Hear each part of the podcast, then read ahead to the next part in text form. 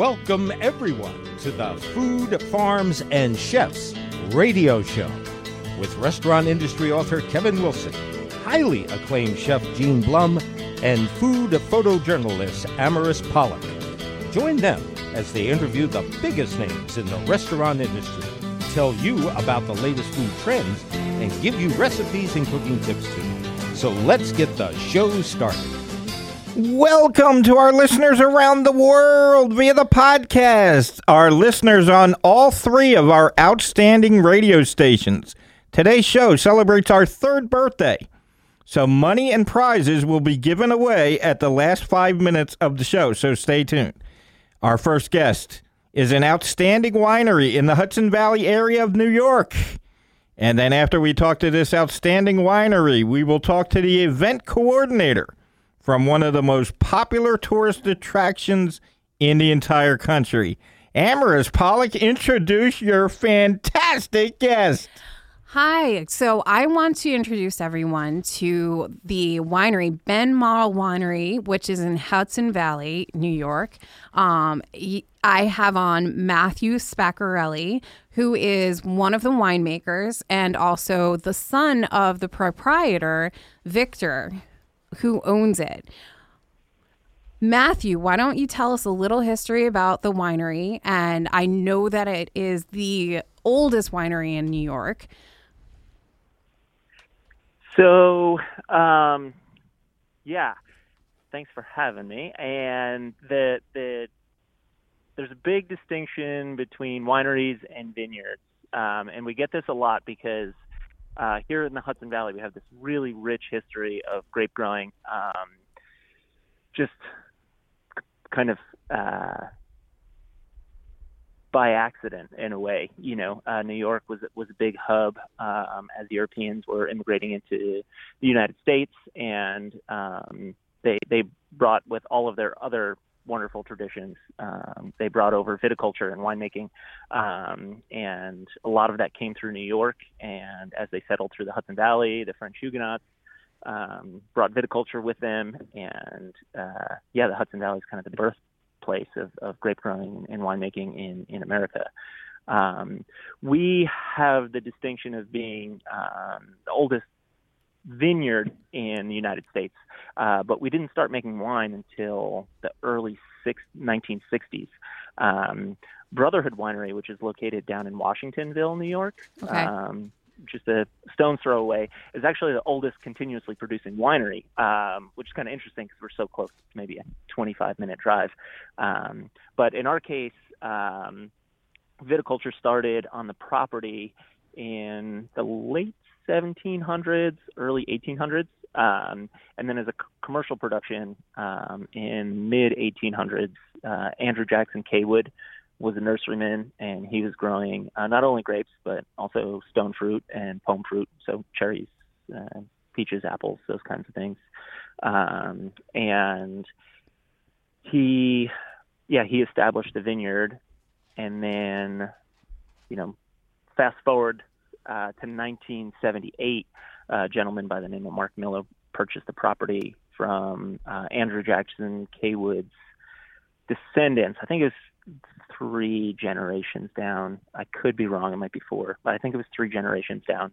Um, and replanted a lot of the vineyards and started um, wine production as well on the property. So um, that's kind of the the big history, and then the short, most recent history is uh, 2006.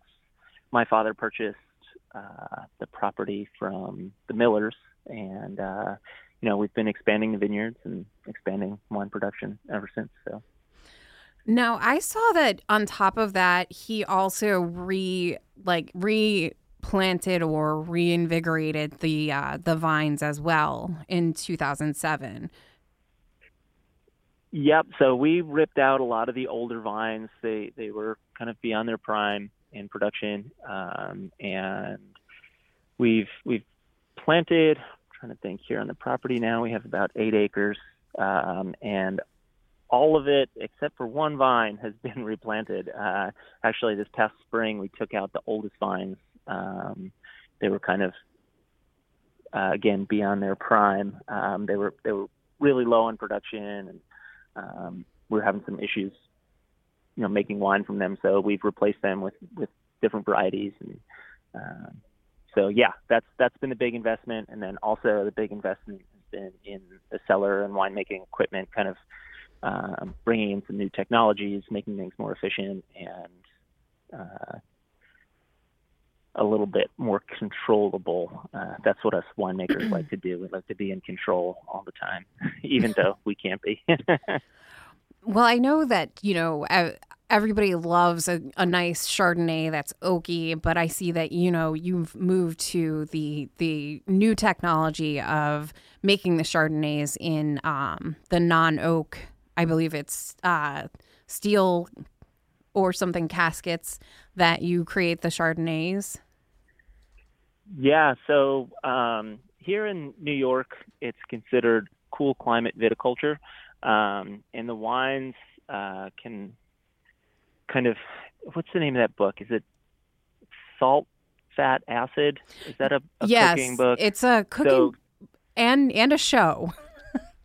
in uh, in winemaking, we have you know tannin, alcohol, and acid, and those are kind of like the backbones of of what make up wine. And then you have all the different varietal characteristics that go into it. And in cool climates, you tend to have more acid and less structure um, to the wines. In general, there's no there's no real rules to any of this, um, but and we find that with Chardonnay, um, doing something a little bit leaner, more fruit focused, and less about the oak and the volume and the body of the wine um, seems to work a little bit better. Um, we, we, also do make, uh, in, especially in, in warmer vintages, we'll make um, an oak Chardonnay. Um, but in general, I feel that the the kind of leaner, brighter, um, more on like the green apple and citrusy side of things tend to work better in our climate. And then you go to other places that are much warmer or have longer seasons, and and you know they have uh, they they can do different things than than we're doing here. So yeah. And now I know that you also came out with a new sangria. Yeah, those are always fun. We, uh, especially this time of year, uh, Angelo, our GM, kind of like whips something up on the weekends, and uh, it it's it's one of those things that you get to play around with. If there's fresh fruit around, it's peach season here in the Hudson Valley, so there's you know you kind of lean towards those things, and maybe when it gets a little bit colder out, you'll make something with red wine and, and apples and maybe some brambles or something like that. Um, kind of whatever's in, in season. Maybe a mulled wine. That would be fun. Yeah, those are those are fun. For me, I can only have like a little bit, which I guess is good. Um, um, uh, and now I know you. I mean, I've been to your winery as as I had spoken with uh, Angelo. I've been to your wine, winery every year except for the past two years for obvious reasons. Um, we go to Vermont. I'm going to be, you know, heading up there actually this week. Um, so I'm probably going to try to swing by your winery and pick up some more bottles. But um, I am a huge fan of your reds. In particular, I believe it's the um, Proprietors Reserve Merlot. Yeah, so we, you know, we make a, a range of, of again varieties that do well in cooler climates um, are are probably the most tonnage of grapes that we bring in each year is Cabernet Franc. Um, I love that variety because it it works well on its own. We make wonderful rosés out of it, and then it's depending on the vintage. It's sometimes it's the backbone of our proprietors reserve. Sometimes Merlot takes over that position. Really, just kind of depending on how the blend plays out. Um, but our yeah, our proprietors reserve is a blend of traditional Bordeaux varieties, so Merlot, Cabernet Franc, Cabernet Sauvignon, Petit Verdot, and Malbec. Yeah. Uh, some years, some of those are omitted from the blend. Um, some years it's Cab Franc heavy, some years Merlot heavy. Um, in Bordeaux, traditionally, the wines tend to be Cab Sauv heavy, but since we're a cooler climate, Cab Sauv kind of um, it's it's more of a blending grape for us than than standing out in the forefront. Um, where Merlot and Cab Franc really, we, we can get some really cool textures and flavors from. Yeah, and I, I know that you you know some of some of your wines have you know that nice tobacco you know infused into the flavor and the notes as you say, um, and you know it, in particular your I don't want to mess up the name but the Baco. Baco Noir. Yes. yeah, that's an interesting variety, and as I was saying before, um, Baco Noir was our oldest vines on the property. They, they were planted in the 60s, and, and we actually pulled them all out this year. Um, and it was it was a really tough decision to make um, because we were making some some pretty good wines out of them, but we were having some pest issues, uh, some invasive species that were um, just kind of new, relatively I say relatively really new to the country. They've only been around for six or seven years. Um, Baco is a very thin-skinned variety, and this pest was making it really hard to manage the fruit sustainably. Mm-hmm. Um, and we we made the decision to to pull it out. But yeah, in in certain years, Baco can be really really wonderful because it has this really bright bright acidity, but also that earthiness that you were talking about, that like tobacco and um, the, the tannins are very very light. I like to think of it as like almost like a Beaujolais in a way, Yeah. um, but almost a little earthier, maybe a cross between Beaujolais and Cab Franc or something like that. And I do love a Beaujolais. Oh yeah, are, I love when they come out and Cru Beaujolais. They're always fun to drink. Yeah. I actually, the first time that I had a Beaujolais was in um, Paris, France, and I, I fell in love. And ever since then, it's been one of my favorite go tos. Yeah, and I, I think that that kind of like the lightness but depth that they have are, are really wonderful. And in, in winemaking now, you see that there's this trend in, in I shouldn't say a trend in Beaujolais. It's, they've been doing it for uh, a long time, but um, carbonic maceration, where it's this um, you kind of use whole berries, and it's this it's this way of kind of having a more fruity fermentation than an extracted fermentation, if that makes sense. Mhm. Um, you know, it's I guess it would be the diff. I don't know. I'm awful at analogies, but like maybe the difference between you know simmering or deep frying. Um, you know, you you get different uh, different flavors and textures uh, from the carbonic maceration, and that's what a lot of Beaujolais are. Um, so you, the, the wines they almost feel really lively, you know, Yeah. when you drink them. And, uh, so. Um, now you, I, your vineyard and winery pulls from different um, local pur- purveyors as well. Like you guys pull from different um, New York State places that you know provide. I, I'm assuming produce that you infuse everything in during the fermentation process. Is- yep. So we we source fruit from um, primarily two different vineyards on the North Fork of Long Island. Um, that's where we get some Cab Franc, um, Merlot, which is very Merlot is very difficult to grow here in the valley. It's a little cold sensitive, and we get a little bit colder than them. Um, we'll get some Petit Verdot and Malbec from out there. And then up in the Finger Lakes, we have a grower that we've been dealing with for over a decade now, um, where we get some Chardonnay, some Riesling, and some Cabernet Franc. And here in the valley, you know, we have our vineyards, and it's it's basically it really depends on the year, but it's close to a third, a third, and a third um, of where we're we grow about a third, and then we source the other two thirds from uh, North Fork of Long Island and the Finger Lakes. So, um, and it's it's been really nice having you know good relationships with farmers and and knowing exactly where your fruit's coming from and how they're growing those grapes and um, it's also fun as a winemaker. Uh, you know, I I like to think of myself as a, a vineyard manager who has to go inside and make wine, and um, that's always great because you have full control over what's going on in the vineyard. And a lot of times when you're buying um, when you're buying grapes, you know you, you don't know exactly what's going on, and um, the the farmers that we've been dealing with again now o- over a decade, uh, you know you know what they're doing, you know what to expect. Um, so it, it makes makes your life as a winemaker a little bit easier. um, I have a question that I I'm not knowledged as far as you know winemaking is concerned. Um, but I do greatly enjoy the product.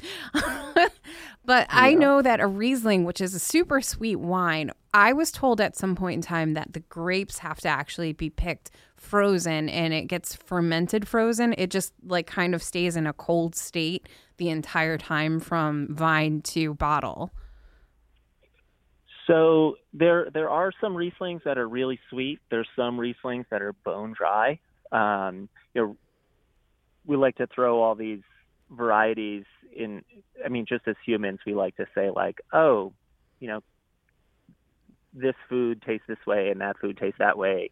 Um, but then you could taste ones that are uh, maybe outside the box or something. Um, but not to geek out too much, but fermentation is the you're using a fungi, which is yeast. You know, basically the same yeast um, that you're using to leaven your bread or brew beer. Um, it's it's called Saccharomyces, and that what happens is that yeast converts the sugar in the fruit into alcohol and carbon dioxide. Um, and depending on how much sugar you have in the wine, think of sugar as potential alcohol. Um, but as winemakers, we can arrest the fermentation. And for Rieslings, because they're typically a high acid grape, we like to have some sugar in there to balance the acid out. Um, so we'll arrest those fermentations. And then to go even further, um, as I said before, we like to be in complete control as winemakers. Um, there's this process of winemaking called ice wine, and that's when the grapes are actually frozen on the vine.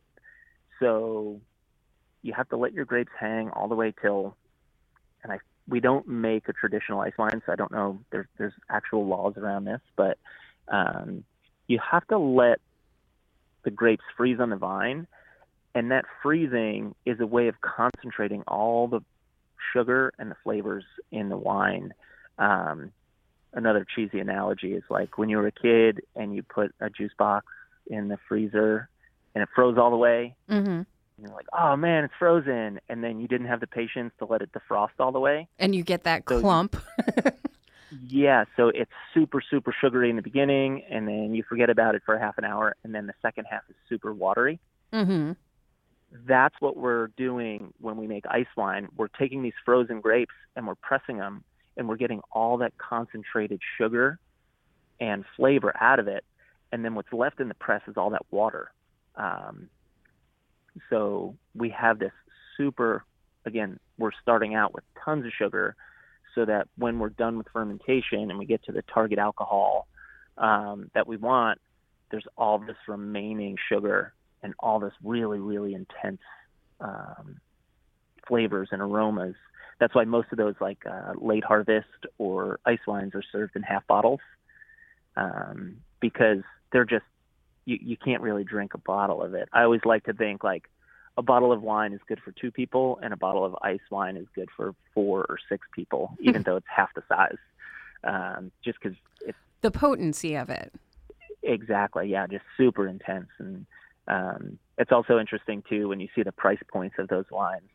A lot of times, a half bottle costs way two more, or three times. Yeah, but if you talk to the bookkeeper, they would say, "Yeah, you're probably just about even. Maybe you're losing a little bit money uh, on the ice wine because uh, you're losing just so much in the ice and um, letting the grapes hang there. You know, um, grapes are very vulnerable things sitting out there. There's the weather, and there's birds and squirrels and turkeys and raccoons and uh, all the different things that can happen to them. So, uh, as a farmer, you want to bring them in, you know, as soon as you can, and as a winemaker, you want to bring them in when they're perfect. So, winemaking is kind of a balance of that. Like, oh, is it going to rain this weekend? well, should we pick or should we wait out the storm? What's the lesser of the two evils sometimes? Yeah. Um, so Um, now I know that you also have uh, wood a wood fire brick oven that you create pizzas at your vineyard as well now. Yeah, my dad is super proud of it, as he should be. He he just started one day tinkering out there with some bricks, and um, you know, we're watching him. Just like, what are you doing? He's like, yeah, just you know, mind your own business. Leave me alone. I'm retired. You know? uh, and he built this beautiful, beautiful uh, brick oven pizza, literally, you know, brick by brick by brick. Um, and yeah, on the weekends, Friday, Saturday, and Sunday at the winery, um, they're serving up hot pizzas, uh, and it's kind of it's really cool because it's some, sometimes he's sourcing stuff. He's got like a little herb garden next to it that they're pulling stuff to put on the pizzas, and uh, it, it's it's just really cool. Like So do you do of- pa- pairings with the the wines um, based on the ingredients that you're putting on the pizzas? we don't. We like to let people kind of you know choose their own adventure. Um but it's a it's kind of a great environment. Um i know you've been up here but for the folks who are listening our property kind of sits up right above the hudson river. So you have this beautiful view east um kind of looking over the river and out towards almost towards the berkshires in connecticut. That's how far you can see. Um and there's this kind of very light aroma of smoke from the pizza oven and you have your wine and um you know we've we've moved to kind of all seated tastings which has been really nice because the customers have uh, an opportunity to really take their time and um, with their wine and their food, but also take their time with their server um, instead of the kind of uh, we used to have the you know belly up to the bar and taste six wines and grab a glass and go and sit outside, and now it's a little bit more intimate, which um, I as a as a consumer have always really loved those experiences. So um, COVID kind of kicked us in the butt and made us do it, and we've kind of all been nothing but positive feedback from it, um, which is which is really good. Uh, Yeah. because you know a lot of people come, they have a lot of questions, you know, uh, just like we're talking about now, and uh, in that bar, uh, you know, wine bar kind of uh, situation, you, don't have the time or opportunity to do that. Uh, so this has been really nice. Uh, so Yeah, and I mean, you had mentioned yes, there is a you're sitting on top of of an elevated area that overlooks the Hudson Valley. When I can tell my listeners when you drive up and it opens up like you go through the building and you op- it opens up to that sweeping view i mean it takes your breath away. I've i fell in love as soon as i like got out of the car and saw it. I was like this is going to be a, an amazing place. So you know i was definitely impressed with just the views. And then to taste the wines themselves it was like where have you been my whole life yeah, the the Hudson Valley in general is just such a it's a beautiful, it's a lush place for folks who haven't been here. It's you know, in the middle of the summer, everything is green and alive. And um, you know, I'm, I'm a Hudson Valley native. I grew up, uh, you know, 20 minutes away from the winery, and I loved to travel when I was younger. And you know, whenever I came home, it it was never a disappointment. It was always like, oh man, I forgot how much I love this place. And you know, there's so much to do too. There's you know, it's got a rich history. So there's you can go to the FDR library. Um, there's the Culinary Institute of America's 25 minutes away from us, um, and there's tons of great outdoor stuff to do as well. So there's all these hikes up in the Shawangunk Mountains or Fishkill Ridge and things like that. And it's also super accessible because we're a 90 minute train ride uh, to Grand Central Terminal in Manhattan. So it's a it's a really cool place to be. You're you feel like you're far away, but you're really close to to everything as well. Yeah. And, you know, not only talking about things that are surrounding you, there are definitely events that you guys hold throughout the year.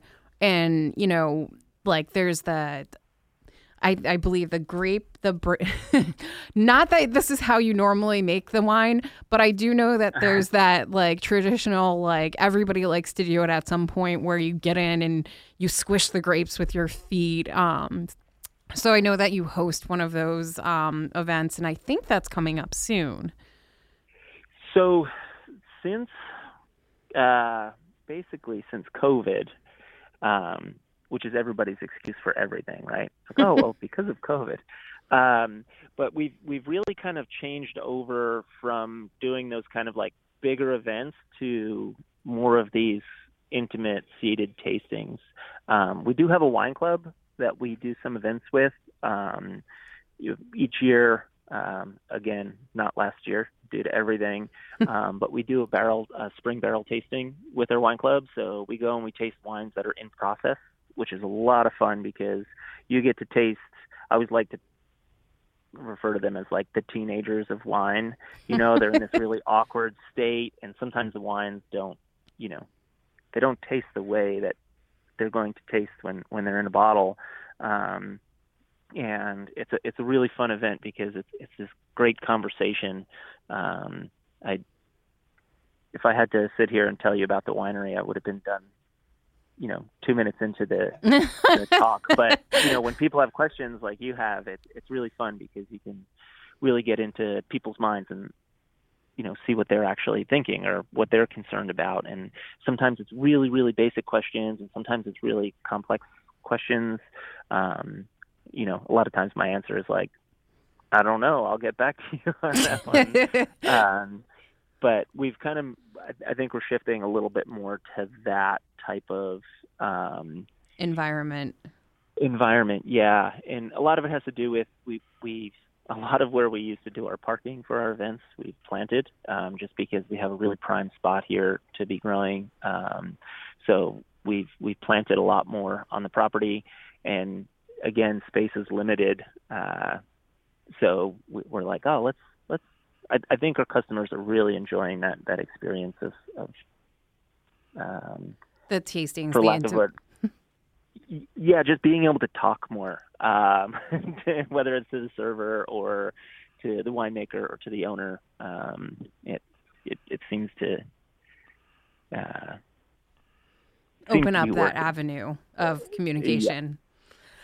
So yeah, exactly if somebody if our listeners are out there and they're like i really want to visit this winery. I want to see those sweeping views while t- you know tasting a flight of your wines where can they find you?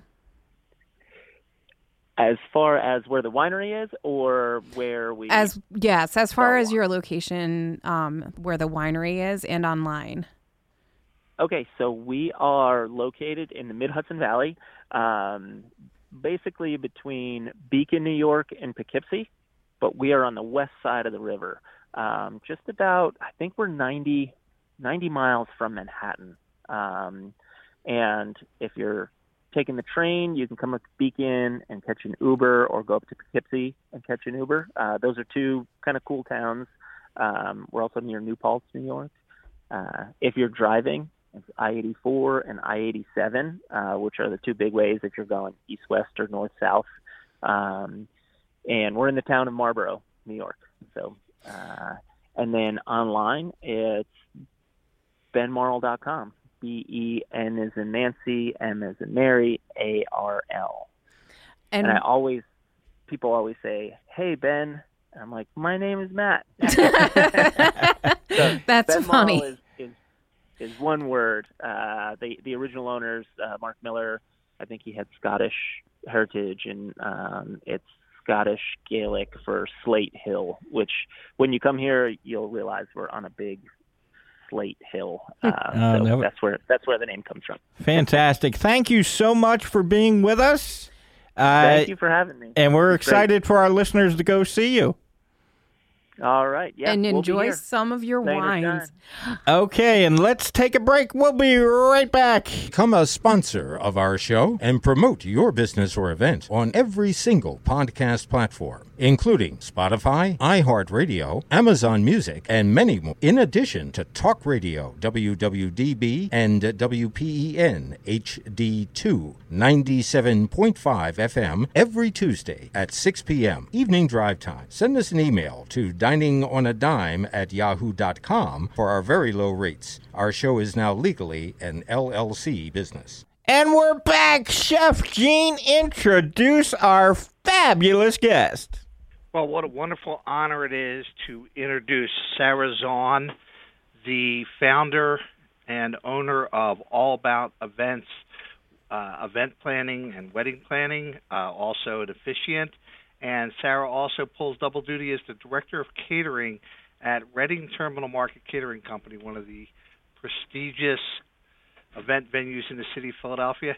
And when it has no other uh, spare time left after being a mom and very active in the National Association of Catering Executives. Welcome, Sarah. Welcome to Food Farms and Chefs. That is quite the introduction. Thank you, Gene. I appreciate that. And I think the uh, the the most important is the mother of what is one of the most adorable babies you'll ever see. Mm-hmm. So when Thank you're all you. done this, I challenge everybody to go to uh, to go to social media, find Sarah Zahn, and look at this little adorable one. Thank you. Just turned But- one, and it's quite the handful. Yes, yes, and you planned a couple uh, a couple interesting little parties for him as well. So I saw that going on. So Oh, Sarah, I've known you for a number of years um, when you were working in the industry, and you took a bold leap and you started all about events. Um, started kind of like in your porch. Tell us a little bit about what that was all about, how you got started, what your motivation was, and and you know what you saw as is the the difficulties and the trials and tribulations of starting what is one of the premier event planning services in the region. Awesome. Yes, I will certainly share. And thank you again for having me back. I, I love um, talking with you on this show. Um, you know, it's quite interesting. We just we just celebrated 15 years, believe it or not, uh, July 1st, um, which has feel it doesn't feel possible to have a business for 15 years. But as any business starts, um, and as you kind of mentioned, I was actually in my parents' bedroom, um, or I guess my bedroom in my parents' house, starting this business um, in college. I was one of those typical kids, and I'm sure as people are going back to school, um, there's a lot of people in my position now that you know I couldn't really find my niche. It wasn't quite clicking for me what I was going to do going into school um, and trying to find a major. So lo and behold, my entire you know young life, I was always kind of the one gathering the family together, planning my mom's 50th birthday, planning all of our family holidays, um, planning just things for my girlfriends and their sweet 16s years before that. I found myself in a natural position to bring people together. And so if there was any kind of future for me back then, it was going to be in event planning because I kind of found that to be what I was passionate about. But lo and behold, um, you know, I started at a very young age of 21 years old, and um, it was really with internships and with people who were getting married who wanted somebody to help them on the wedding day. I think I maybe charged a hundred bucks, if that, back then. Um, but I was paid nonetheless. Never did anything for free, essentially, in those beginning years. Um, and I slowly just started finding that um, I had to get a lot of experience. So, as you knew me, I started working at Drexelbrook, um, which was a catering facility. It still is one of my favorites that I um, learned and was trained trained under Dominic Savino, the CEO, as I was building my business. I worked for a florist. I worked in a hotel um, as a bartender, but I saw the way that hospitality in hotels was ran. Um, I interned for a lot of different professionals. And so while I was growing my business, I found it was so important to kind of become really well rounded and have all of these, you know, jobs to show me as I got into my, you know, then later 20s and early 30s what I needed to now be the director of catering, now to now run this business that's doing, you know, over 150 events a year in the center city of Philadelphia and beyond. Um, it's been quite the whirlwind, but I certainly can say I attribute our success in learning so many aspects of what it takes to run a business from a catering standpoint, from a photography standpoint, from a floral standpoint, which now gives me every capability to challenge, you know, handle all the challenges that we see day to day with event planning. Um, yeah, it, it's quite the journey, but still always learning for sure. one of the things that I saw early on with you was that absolute thirst for knowledge, whether it was learning about electric, learning about tenting, you know, all the little nuances, all the little details, things that a lot of people don't think that they should know. You know, you were like, teach me about that. Who can teach me about that? You know, who do you know to teach me about that? And the other thing that I really loved was your calm under pressure. I remember one event in particular, and, and as soon as I begin to mention this, you know, it's going to come back to you when we did a wedding in two and a half hours notice. The caterer Mhm. didn't show up, and you were brought out to the site to just work with the bride. And the bride commented left and right how her caterer didn't show. She was an absolute mess, but you kept her calm. You were there, and you got her down the aisle, and everything worked out well. So you know that was, you know, a truly wonderful thing to see in a young professional. So, you know, all about events, builds, builds, builds. How did you get involved in Reading Terminal Market to become the director of catering at Reading Terminal Market and all that? Yeah, good question because it's uh, still baffles me that I've been so lucky and so blessed to have this opportunity. But um, eight years ago, we got a call after doing. I did a wedding for one of the merchants, um, Tootsie's Salad Express. She's no longer there. Um, she's closed her business since then. But her daughter was getting married and, and getting married inside Reading Terminal Market, and they hired me uh, as a wedding planner. And after doing that event as a wedding planner, just coming into the market, um, first time I've ever done an event there, first time I've really um, experienced anything outside of shopping in the market. Um, the the I guess directors of the market then called me saying, "Listen, we need somebody to take over all of the events in the market, and we're really looking for a director of catering." And at the time, I kept saying, "Oh, thank you for the opportunity, but I'm not a director of catering. I'm an event planner. I, you know, I really don't think this is the right fit." They kept calling. I kept declining the the interview, um, having no idea what I was potentially passing up finally this woman was so persistent. Cindy I, I thank her to this day for being so persistent but she called me again. She goes just come in and interview. I think there may be a miscommunication. We're calling a caterer. We really need a planner. Long story short i went in for the interview and it was the best thing i ever did. And i was so again so thankful she had called me so many times because it truly is about bringing 70 small businesses who are so busy during the day um, and have the ability to put on evening affairs. You know, of course, we think about like DiNic's and um, Bassett's ice cream and and just all of the you know cultural institutions that are in there that provide just such delicious food. They needed somebody to come in and organize a menu for a client and organize the the rentals that need to come into the building and organize the staffing that needs to come into the, the building. And essentially, that's what I do. So. I um I got blessed with this opportunity, and now here we are, eight years later, doing so many events um, of anything from 50 people to our largest one to date is 8,000 people in that building and on the street connected to it. So um, we are the event managing management firm, also considered the catering company of the market, and I'm so glad it's been such a fun journey. Well, I have been around a long time, so I've saw the Reading Terminal Market Catering Company in years past and saw it now. So kudos to you. You truly revitalized the Reading Terminal Market Catering Company, and you got so innovative during COVID, doing some very unique things, uh, such as deliveries, you know, catering to go, just anything to keep everything going well. You were so deeply involved in that. But your business branched out in a lot of different other ways too. Prior to COVID, you were doing Pizza Fest, you were Mhm. doing a Veterans Parade, and I understand you're doing the Veterans Parade coming this year too. So you've really stepped up and, and taken on a lot of different style events. Tell us a little bit about what's happening in all about events now, and then what's happening at Reading Terminal Market now.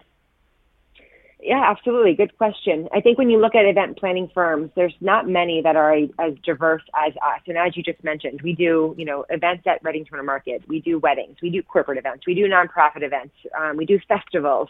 Uh, we do international events. We were in 12 different countries in 2019, planning all over the world. Um, so it's we are quite diverse. Um, we have a lot of beautifully talented people on our team that can handle the diversity of events, but um, as you mentioned, we're really excited. We are still planning an in-person outdoor Veterans Parade and Festival on Sunday, November 7th, right down Market Street in Center City, Philadelphia. It is such an amazing event to come out to honor veterans, to salute our veterans, to um, you know bring your family down and experience what um, really what veterans do and, and how they can be helped. There's so many different veteran service organizations that come to this that display um, there are services, and so it's really a, a unique event, but it's also something that's really lovely to be supporting, especially now what's going on in the world, because there's no better time to be, you know, supporting our vets anyway. So we, we have that event coming up and everything has been rescheduled for 2020. So when you look ahead for all about events, we are just um, now knees deep planning all of these events for these uh, rescheduled events for these couples and their families and all the corporations that had to postpone their um, holiday parties and, and their uh, anniversary celebrations. And so we have so many patient clients that are finally getting their turn to have their events come up. Um, and that's kind of where, where we are right now. And we're hoping that the city and, and, and the world and the country continue to stay safe and that we can have these events coming up in the next couple months and into the next year. But um, we're in wedding season and holiday party planning season and um, still in outdoor festival season with the Veterans um, Festival that is safely going to happen in Center City. So that's kind of where we are right now, just knees deep in the in the season. One of the other things that stands out about you, Sarah, that, that is truly remarkable is you're giving back. You had great people that mentored you. You sought them out. You have taken on a role as a mentor now and working with so many different people. Uh, mm-hmm. You empower so many, and, and on rough, you know, shot looking in, you know, you you really about empowering dynamic women that work hard, that might have had some obstacles, and here you are, you know, bringing them up through the ranks of Reading Terminal Market, of All About Events. Uh, but you are all about mentoring everybody. You are so involved in National Association of Catering Executives. Uh, you mm-hmm. past president, you know, as a consultant in every level of that. Tell us a little bit about that drive that you push so hard to bring others up.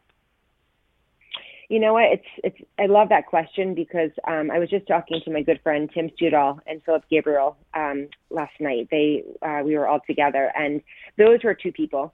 In addition to yourself, Gene, in addition to somebody like Dominic Savino and, and other professionals in our industry, Phyllis Jabanoski as well, those are individuals who, when I was 22, 23, 24, trying to figure out my way in this world, in this event industry, in the hospitality industry, those people, people like yourself as well, um, who were so busy and had their own businesses just flourishing, they all took time to sit down with me so many times. And of course, they're also a part of NACE, and they helped me pave my way. When I was thinking about, you know, working for somebody else and, and shutting this business that was a dream of mine down at such a young age, they were like, "What are you doing? You got to keep on this path." And thank God they did, because look at us now.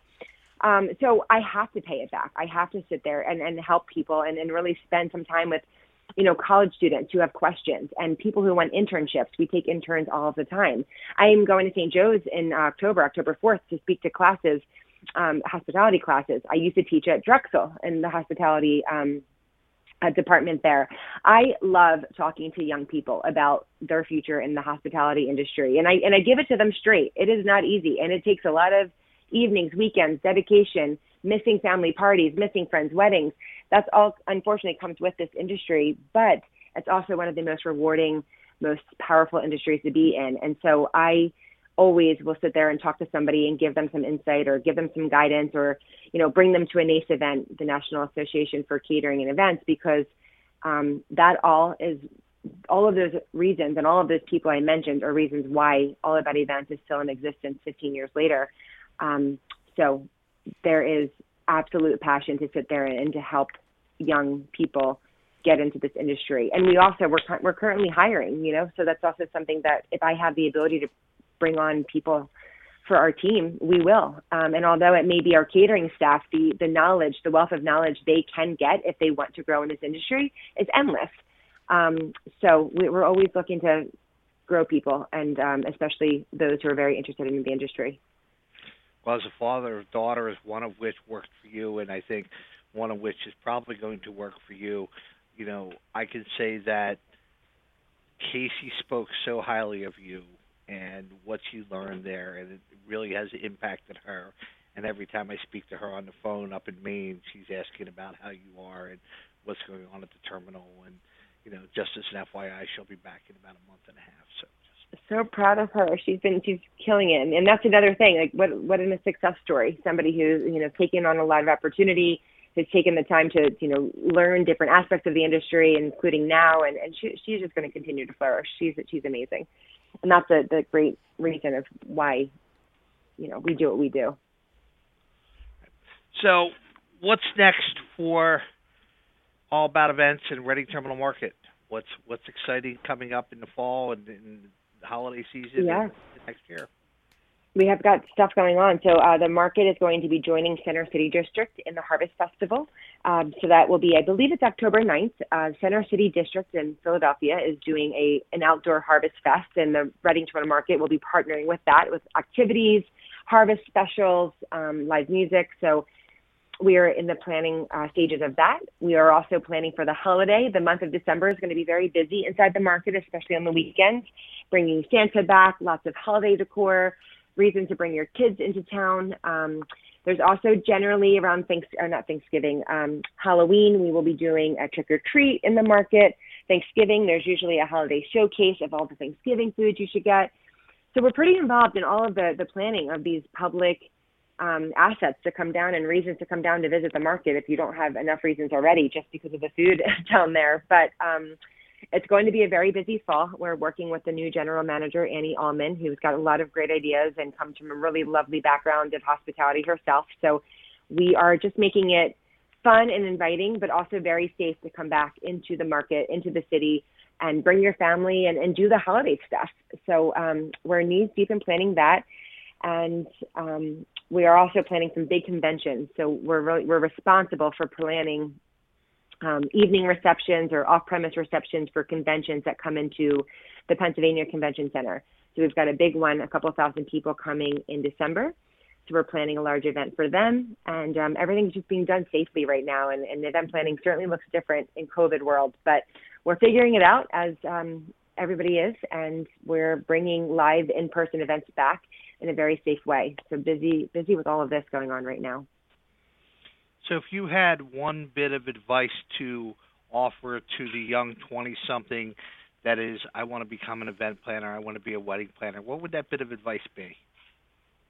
Uh, call me. we'll talk. I will definitely. Um, that's, I guess, my first piece of advice is really to call any professional. I think the best thing um, I did was I, I picked up the phone and I started making phone calls. And not everybody is, is able to chat. Everybody's so busy right now. I understand that. But I think seeking professional guidance is one. However, there are organizations like NACE, um, NACE, that welcome students, that welcome students to come out and network and to get the educational program that you, you can't pay for sometimes in college. You're hearing from real professionals talking about real things in our industry. Um, there's other organizations like NACE that offer that. So the best thing you can do is get out and network, make some phone calls, try to get some internships, get some experience under your belt, and, and work for you know whatever position is open right now. Because usually when you're in the position um, and you're in the door, you can move up the chain. And I know in my industry and, and in my business and a lot of my partners that I work with, once you have a foot in the door, the opportunities are endless. And so even if you're accepting a position as a catering team member or a dishwasher or a line cook or somebody at the front desk, usually the path to move up in that company is pretty quick if you do the right things and you make the right connections and you work hard. Um, and I can tell you for my company that is that is true. So that is my advice. So for people that are interested in learning more about Reading Terminal Market Catering and about all about events or people who have questions want to reach out and say, you know, how did you do it? Can you give me some advice? How do people get hold of you? Where do they follow you on social media? And and where can they learn more about what's going on at the terminal and all about events? Yep, absolutely. Good question. Um, so you could reach out to us at all about events underscore PHL. Uh, that's on Instagram or Facebook. Um, you can also find me on LinkedIn under Sarah Zahn. Um, you could also email me at Sarah with an H at allaboutevents.us. And then, of course, you can go to the Reading Terminal Markets website. You should anyway, because that's where you're going to find all the holiday stuff that's coming up.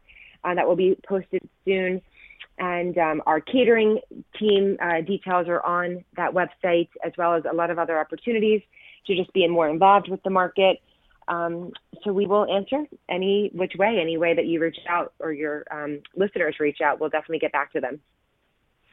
And for anybody who's interested in learning more about the Veterans Parade and coming out in this in this time of global crisis uh, to support our veterans, how do they go about doing that?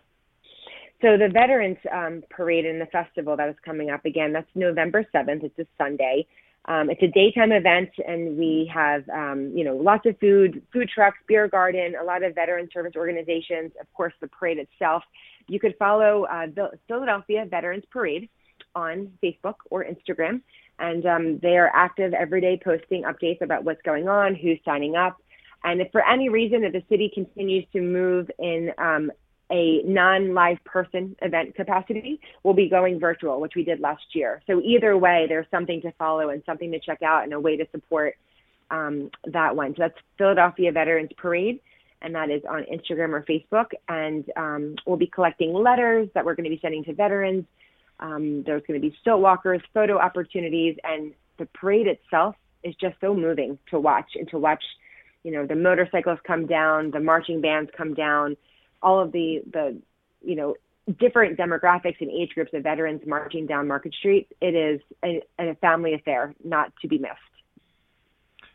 Well, Sarah, thank you so very much. We will uh, certainly look forward to having you and other members of the Reading Terminal Market community on the show again. It's always a pleasure to talk to you and learn more about not only all about events, but Reading Terminal Market catering which is an absolute gem of a venue. Thank you again. Much success. Thank you. And uh, always a pleasure to talk with you and catch up. Awesome. I appreciate it. We will be in touch. Take care. Have a good day. Thank you so Thanks, much, Sarah. Sarah. Thank you, Sarah. Let's take a break. When we come back, you're going to be able to win money and prizes. We'll be right back. Into Dining on a Dime to hear from Gene Blum, our chef, educator, consultant, and historian. You can find him across social media at IBFoodie2 or Gene Blum at ibfoodie2 at yahoo.com. And you can also tune in to listen to Amaris Pollock and find her across social media at A-R-P-O-L-L-O-C-K-U-S at gmail.com. I have my contributor from Philadelphia, Kevin Wilson, which uh, does for us the Dining on a Dime uh, uh, segment. His job is to go around and find places where you can dine and eat for a very, very, very good price. Actually, some of these places less than $10. So here we have uh, Kevin Wilson. Hello, Kevin. Good morning. Okay, that is how this show started all the way back in 2016. It was just a seven minute segment on ESPN radio where I would go out to a restaurant and I would talk to the restaurant owners. I did about 90 of those segments before we started our first show in our uh, for 57 minutes. So today is our third birthday. Yay! Happy birthday to us. Our third birthday of being a 57 minutes uh, show, uh, but it was a seven minute segment for two years prior. So guess what? To thank our loyal listeners, what are we going to do? we're going to give out money and we're going to give out a chance for you to co host the show. So here is what you can win just by responding to the contest. Uh, we are going to give out a $30 Visa gift card, Amaris. And why am I doing that? I don't know. Kevin, why don't you tell us? Because a Visa gift card you can use anywhere for your groceries or whatever. And that's a big bonus. And we're then we're giving out a $30 gift card to a restaurant of your choosing. Any restaurant? Any restaurant that you choose, uh, just give us the name of the restaurant, and then we will purchase the card from the restaurant. That way, you can support the restaurant industry since we are a restaurant industry show. And then we are giving out our very good friend of the show, Chef Walter Staib. Who was on. You can listen to his interview a couple weeks back. He is an amazing chef and he is such a sweet guy, so humble, very knowledgeable, and he gave us some DVDs and we're going to share the the wealth and and give, away the DVD along with the two cash uh, money prizes. So Chef Staib is an Emmy Award winner 16 times Yeah. For his fabulous show, which I binge watched after he was on the show. I binge watched it for like 40 hours. it's called A Taste of History, and it is on Amazon Prime and PBS, obviously. And we have a DVD from his Emmy Award winning A Taste of History show. So you're going to get a $30 Visa gift card. You can use it for your groceries, you can use it for anything you want. In celebration of our third birthday today, we're going to give you a $30 gift card to a restaurant of your choosing to support your local restaurant. We're also giving you a chance to co host the show. Now, if you're a business owner, Amaris, and you want to get good publicity, you can co host the show. So, uh, all you have to do, how do we do this, Amaris? Well, we're going to have you email us. Email us at diningonadime at yahoo.com. And the winner of these great prizes will be announced next week. Dining on a dime at yahoo.com, $30 gift card Visa, $30 gift card for a restaurant of your choosing. Chef Staib's, a Taste of History DVD.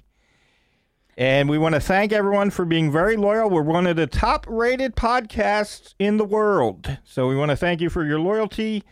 Philly Restaurant Reviews with an S.com for all information about the show. Amaris Pollock. You can find me on social media at AR Pollicus, or you can find me under my name, Amaris Pollock. Or if you would like to be a guest on our show, my email is A-R-P-O-L-L-O-C-K-U-S at gmail.com. Chef Gene. You can find me across social media at Gene Blum or IBFoodie2, or you could always email me directly at IBFOODIE2 at yahoo.com. That's IBFoodie2 at yahoo.com. Happy National Peach Pie, everyone. Peach Pie Day. Have a great day. We'll see you next week.